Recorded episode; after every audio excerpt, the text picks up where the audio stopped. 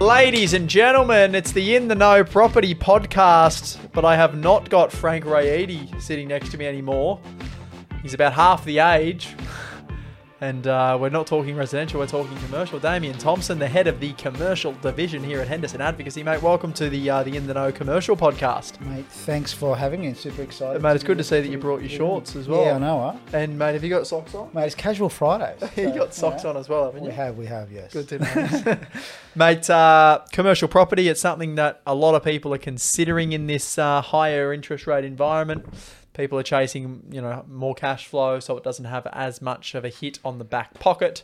Um, but mate, there's a lot to know about commercial. It's a lot different to residential. It's not just a matter of jumping on realestateanddomain.com and and uh, you know ringing up your local agent. Um, mate, it's it's it's very much more like a business transaction as opposed to a real estate transaction.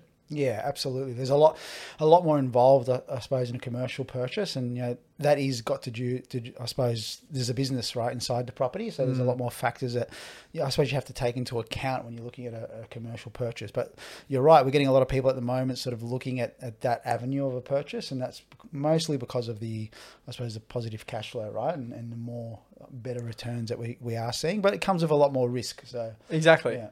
That mate, risk v reward, and and what we're going to unpack today on our first episode of the commercial podcast is naturally the pros and the cons of, of commercial assets. Uh, we're going to talk through the main differences between a residential property and a commercial property, and you know the different sectors of commercial property. Uh, we're going to run through the, the the performance you can expect to see from buying the right commercial asset and, and how you actually go about selecting those assets and then uh, the outlook on commercial you know property as opposed to residential property for, for 2023 and then mate just the way we end the in the know property podcast we're going to end with a nice commercial fast fact that sounds great. mate sounds and good. you got to get it fast as well you know Yeah. um, so, mate, look, pros and cons. So, you mentioned one of the big pros is, you know, you can expect to see higher rental returns from a commercial asset as opposed to a residential asset.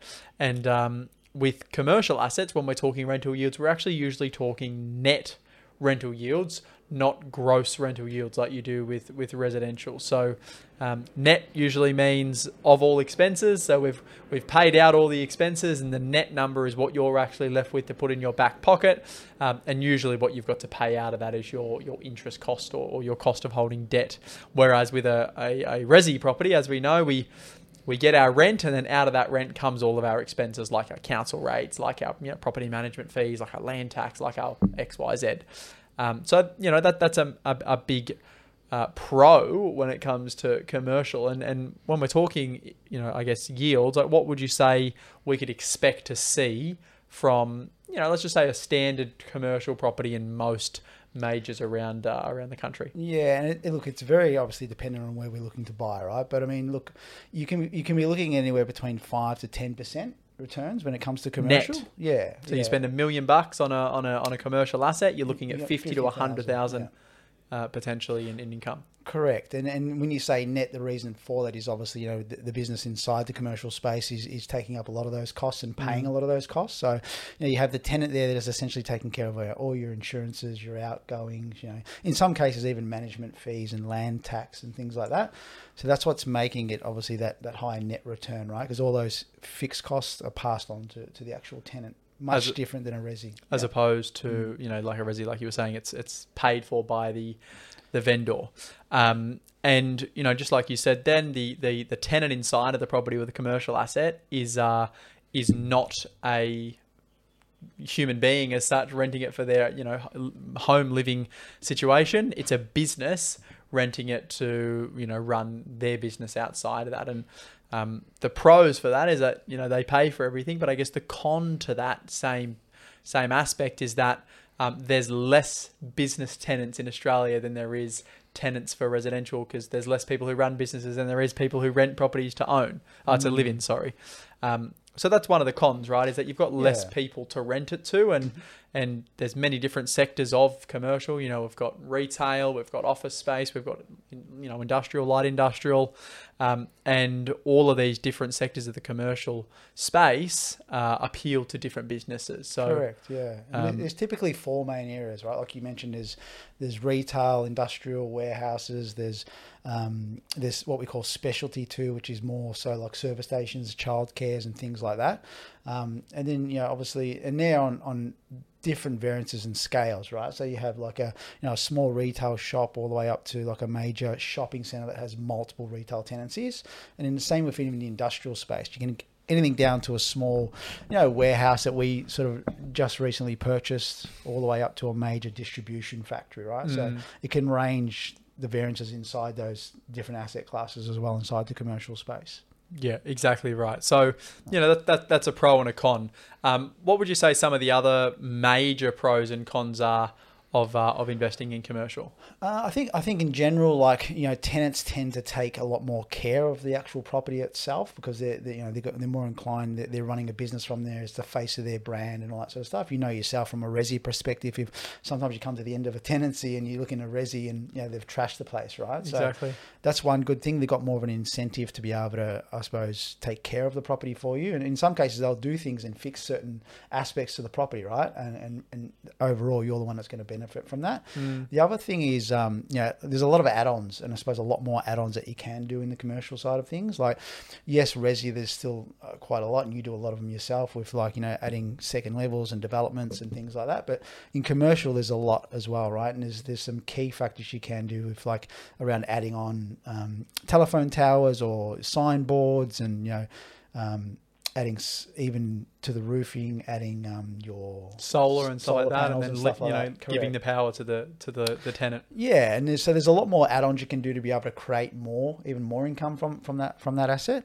Um, so there's probably another couple of key aspects to, to the commercial side of things. And then you know the the the other thing with those tenants is usually your tenants with commercial are not staying for six or twelve month leases, right? Correct. They're in place Yep. for three, five, 10, 15 years, which Yep. means um, you you can have a tenant for a much longer period of time, which can mean more consistent income. Um, but there is a downside to that as well because when you lose a tenant, which happens in, in every asset class, you can be vacant for a much longer period of time.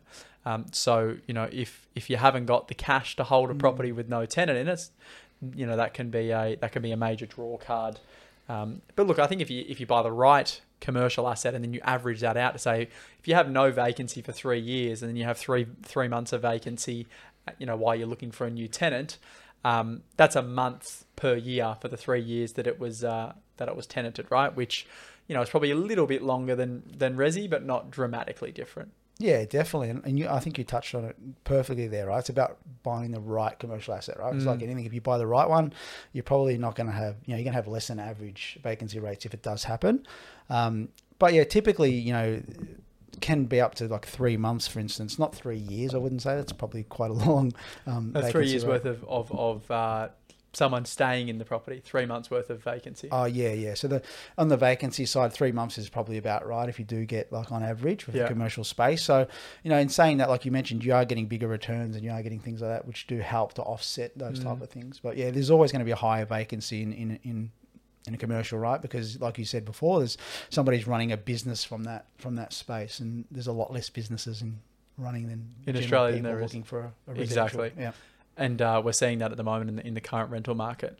Um, and and just touching on the the add-ons that you were mentioning. So for for for people who didn't grasp that, let's hypothetically say that you've got an industrial factory and uh, you know you're on the side of a freeway, for example, which you know is where most industrial is because they want easy accessibility to your arterials. Um, you know, you, you lease out that industrial to a business and then you put a sign, a big billboard or something on the roof of that property because, you know, there's thousands of cars driving Mm. past a day. Yeah. That then becomes income. You know, another business can lease the billboard and have their brand on that as, you know, signage, which, which can add another twenty or thirty thousand dollars a year Yep. for very minimal setup cost to uh, to that um, asset. And, and then on top of that, like you said, uh, telephone towers, for example, you know, if Telstra or Optus or Vodafone, whoever it is, wants to put a tower on your your Mm. block, uh, this is usually for freeholds. um, you know that can be worth hundreds of thousands of dollars. We know a client who who has a a, a block in in Blacktown in Sydney. Um, you know, it's a couple of acres in in Blacktown business district, and they use they use it as their yard for a uh, a big civil business. And uh, mate, Telstra have got a tower there and have had for many years, and I think they're paying about two hundred and twenty thousand dollars a year. They take Yeah, up about hundred square meters of uh, of space. great, Yeah. So, and then they obviously pay for all the maintenance and the setup and all the rest of it. So, those kind of things are less likely to happen on uh, Mm. on residential than they are on uh, on commercial. Absolutely, and that's uh, another one. I mean, I mean, someone that we've I've worked with in the past owns a, a commercial space or a warehouse in uh, as well, and they have much the same. They were approached. Um, it's on one of the major sort of arterials and freeways, and they were approached by someone as well to put some some billboards up there, and that's I think that's netting him about 110 grand a year, and it's been locked in for about five years, right, on, on a lease. You just got compare the market meerkats up on the roof. Just, uh, you always see that shit when you travel on the freeway. compare the market.com.au. Um, but yeah, it's definitely the, the, the over and above and the add-ons that you know that's that's directly you know straight into your pocket, right? Mm. So so yeah. far we've got you, you- you're likely to get higher rental yields. You're likely to get longer term tenants. Tenants. Uh, your tenant's likely to pay for all of the outgoings. The out, you know you're going to have minimal cost. You've got add-ons that you know you can manufacture yield to the properties, um, which is not you know usually there. Um, what else would you say are, are some of the other big big pros for for commercial? Uh, the other one is uh, like in the lease, com- I suppose part of it is you know you, they've already got factored in rental increases too, Mm. right? So which is much different than a resi, right? If somebody leaves in twelve months' time, you're essentially negotiating that lease every year, right? So every twelve months. Um, with with the the commercial side of it, if you have a fifteen year in place, essentially lease in place, essentially you you've already I suppose, factored in the increases, and that can be whether or not it's a, a fixed percentage or a CPI increase, but essentially it's already negotiated into that lease, right? So Which means you don't have to worry about you know telling your property manager every year, let's jack the lease up. It's it's yeah. already in there and it's expected. So if yeah, you know inflation or CPI this year is eight percent, then uh, you're likely to see a nice eight percent increase in the rental income that you receive from that asset. correct. Yeah, and that's like you said, that's not renegotiating it yearly. That's agreed on at the start, and that's could play out for 15 years if there's no options in the lease, right? Or Mm. you know, it could be three to five years if there is options. Yeah. So, what would you say now are the are the main differences from you know buying a commercial investment as opposed to a a resi investment?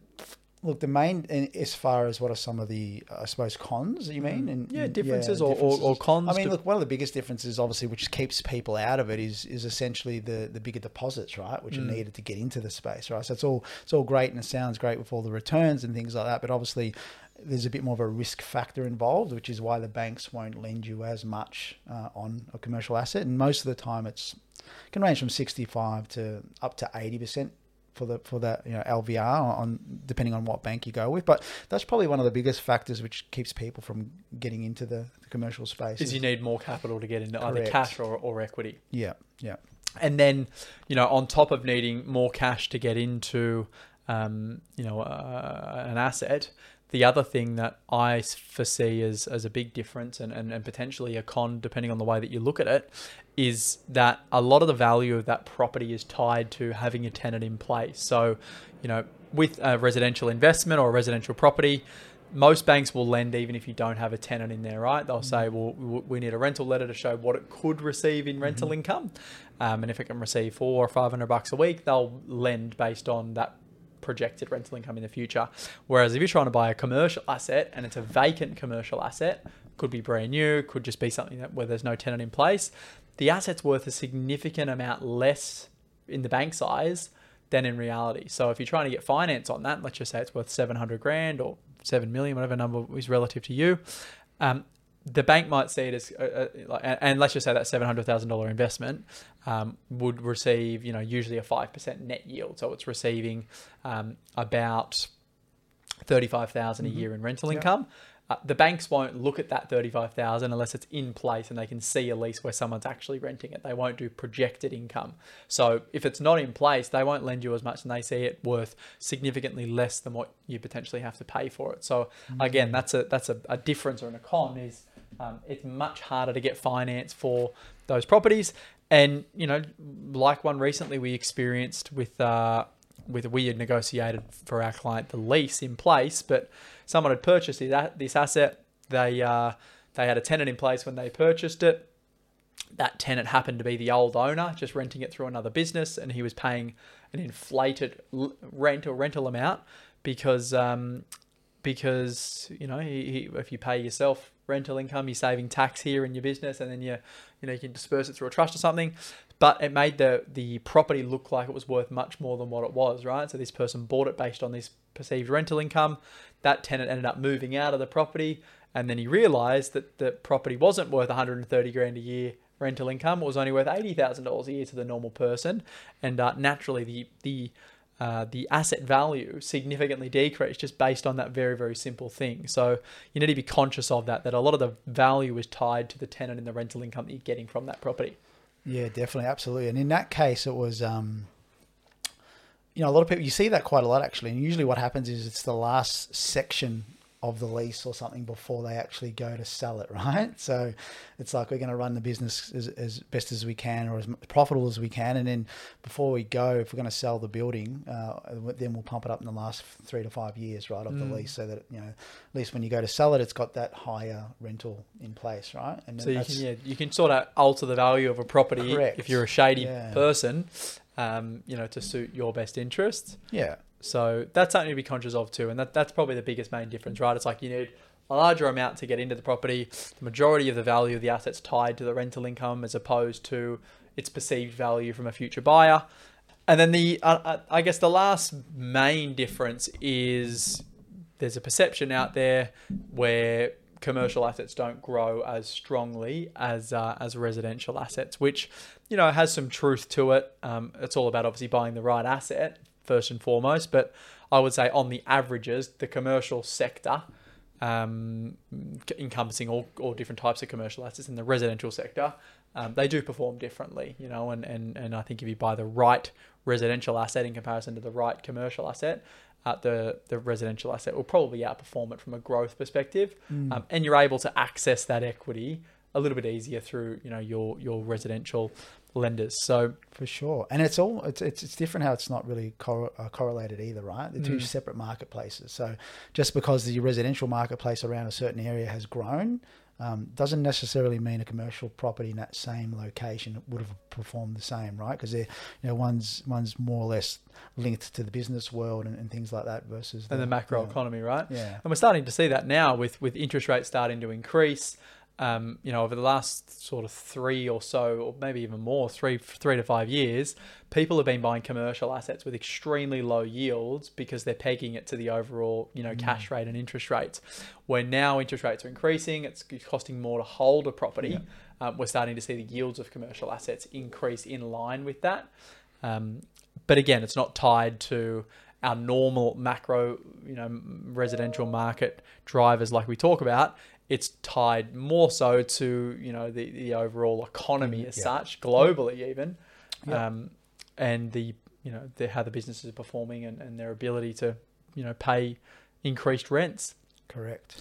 Um, and that gets us on i guess to, to the outlook of the commercial sector you know 2023 and, and on from now and, and what that looks like in comparison to the residential sector. So yeah how I mean, are you seeing things I mean, there's obviously different sections, like we said, of the of the commercial space, which are getting affected by the current climate, right? And you know, one of those big big I suppose areas is office spaces, and we've seen that over the last couple of years as we, you know as COVID and, and things like that have kicked in. You know, we've seen a massive change in, in that side of things from bigger companies that would used to take floor space, massive floor space on, of buildings and multiple levels. You know, we're seeing them trim right up, and then people work from homes, so they're not needing that type of space or that much space, and you know they're more pushing into you know I suppose communal working environments and things like that. Um, so that's look, there's different I suppose areas of commercial are affected quite differently. So definitely feel if you're looking into 2023, that's going to remain the same. Like mm. I think the office side of things is going to be a little bit tricky. I think in Sydney, office vacancy rates were, you know, circa 15% last year, and I think they're predicting it could go up to 20. And then across Melbourne, it's quite similar. It's even a little bit higher. They're predicting it will come up to about 25% this year inside the CBD, right? So different Which areas. is significant, right? That's it's massive, yeah. In comparison to, to residential vacancies at the moment, you're talking less than 1% in the majority of locations. Mm. And, and that's again because they're completely different tenants which you're looking for. Yeah, and then like the other side of it, or the other class is obviously warehouse and industrial, right? So if you take a look at that, for instance, you know that's probably a different outlook. That's Mm. a lot stronger at the moment. Like the, the recent one that we purchased up on the Gold Coast, there, I think that had a vacancy rate of about zero point eight percent, right? So that's that's crazy. That's so tight, and that's because of the things like you know you're getting these big companies, uh, more people, uh, I suppose, selling things online. you're needing a lot more distribution and warehouses, and that's driving that side of it, right? Mm, So everything's yeah, e-com now as opposed right, to being you know, shop front. And retail again is a, an, is a is a sector of the correct commercial space that's really struggling and, and will probably struggle moving forward. But then you flick over to, you know, your hospitality venues and Mm. things like pubs. You know, you look at the first month of this year and That's there's been right, yeah. hundreds of millions of dollars Yeah, worth yeah, of yeah, sales in, in that sector because, you know, people see them as, as great assets, right? The majority of them are freeholds. You've got long long leases in place. You've got liquor licenses. You've got gaming Mm-hmm. Got licenses and yep. um, and you know for, for, for high net worths and, and institutional investors Mm. there's never enough of those things That's right, and especially when it comes down to a location, like a, a good pub in a good location, in like a you know in a good area is you know you can't just pick that business up and walk it down the street to another location, right? exactly It's uh it's it's it's been grown around the community locally and, and things like that. You look at the Royal here in Paddo, mate. That's You can't, right. couldn't just pick the Royal up. And, you know, so where would the boys go on a Friday after work? Right, that's it. So I think you know the outlook is is again it's looking at the sub markets inside of the overall commercial sector. Some will perform extremely well. I think the the you know the hospitality space and, and pubs are going to continue to go from strength Yeah. to strength. I think industrial is going to be much of the same. Um, that may change a little bit when consumer spending changes and maybe pe- businesses stop growing like they are. Um, but you look at retail and then you also look at office space, and I think they're going to be two areas that that struggle even more so. You're seeing a lot of these huge tech companies do, you know, big layoffs. These are some of the biggest companies in the world, and if they they have less staff, they need less space to to keep these staff.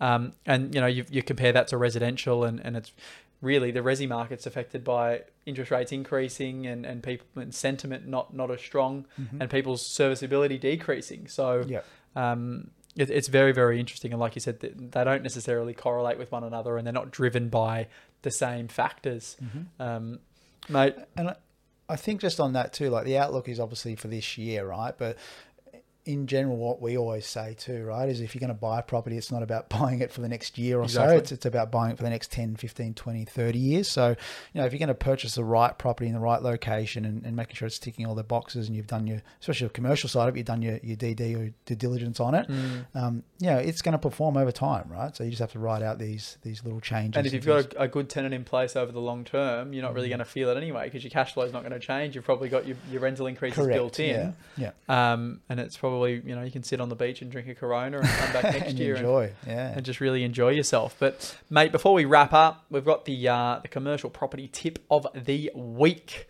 and um, mate, it's around you know what we we touched on touched on, before, but yeah. you know tenants in commercial assets are more likely to look after the property than uh, than the average Yeah. punter renting a two better down the road. Correct, and it's it's it's interesting, right? Because it's obviously they're going to take a lot more care of it because it's their brand, it's their business, and usually, you know, they're putting their life savings into it a lot of the time. If it is a smaller sort of style commercial, and Well, you know, to talk about your own experience, right? You've been in, in Yeah, 101 hospitality businesses yeah, I and have sold actually, them. yeah. and Oh, well, not 101, but probably just over one, 18 or so. over one. 18 or so venues over the last sort of 15 years and um yeah those i mean yeah you're right i mean from my my own perspective i was like you know This is your baby. That's right. It's exactly what, it is, right? It's, it's your baby, especially when you're starting out a new business, right? For the first couple of years, that's you live and breathe it, right? So that, and that's part of who you are on a daily basis. So you, you're taking care of it, and that that thing, that side of things reflects onto to looking after the commercial asset side, right? From the from the landlord side, right? You get a good tenant, um, whether it's a new business or existing moving in, then you know they're going to look after it a lot better. They're going to make sure they, in some cases, they'll paint the building for you. Mm. They'll you know they'll do certain things to the building that you know they are going to need because it's going to benefit them, but it's also going to benefit you, right? So it's a lot different mindset around that than you know if you're saying, hey, I'm just going to rent this place out and live in it for a year. and then Um, bounce. and then that's it, and I don't really care about what happens to the property as long as it's uh, putting a roof over my head for now. It's Yeah. very, very true. Yeah. So essentially, when you, you've got a commercial asset, it's a business's front door a lot of the time. They're going to look after it like it's their own. Whereas, as we know with residential, you know, if you, you're in the right area, you're more than likely going to have a good Mm. tenant, but you know they, they don't treat it as if it's their own property and, and you often see that with your outgoing inspections when your tenants move out you definitely do for sure. well mate uh, that's a good first episode i reckon I think it's um, good. Yeah, I think just- the idea was just to cover off some of the basic stuff, right? So that we can dig deeper as we go, and I suppose shed the light a bit more on the commercial side of things for people, right Exactly. And it's something now, you know, like the the majority of the commercial assets that we've purchased in the past have been for higher net worth clients, and Mhm. now, you know, you're, you're more, I guess, mum and dad investors are starting to get into the sector, and, and we want to make sure that they're doing it correctly and they're doing it educated, yeah. doing it the, the most educated they can be. So, um, mate, next week we're going to run through the different types of, of commercial assets. We've touched on them today. You've got office space, you've got warehouse or industrial, Mm. you've got retail, you've got special services, like you said, you've got, you know, um, hospitality like Yeah. pubs and um, there's so many different sectors inside of you know commercial. So we want to run off um, and, and cover them off in more detail and, and maybe shed a light on what we feel like are the strongest kinds of assets. Yeah, definitely unpack them a bit more, and you know what to look out for if you are looking at those type of purchases and some of the benefits and things like that for sure.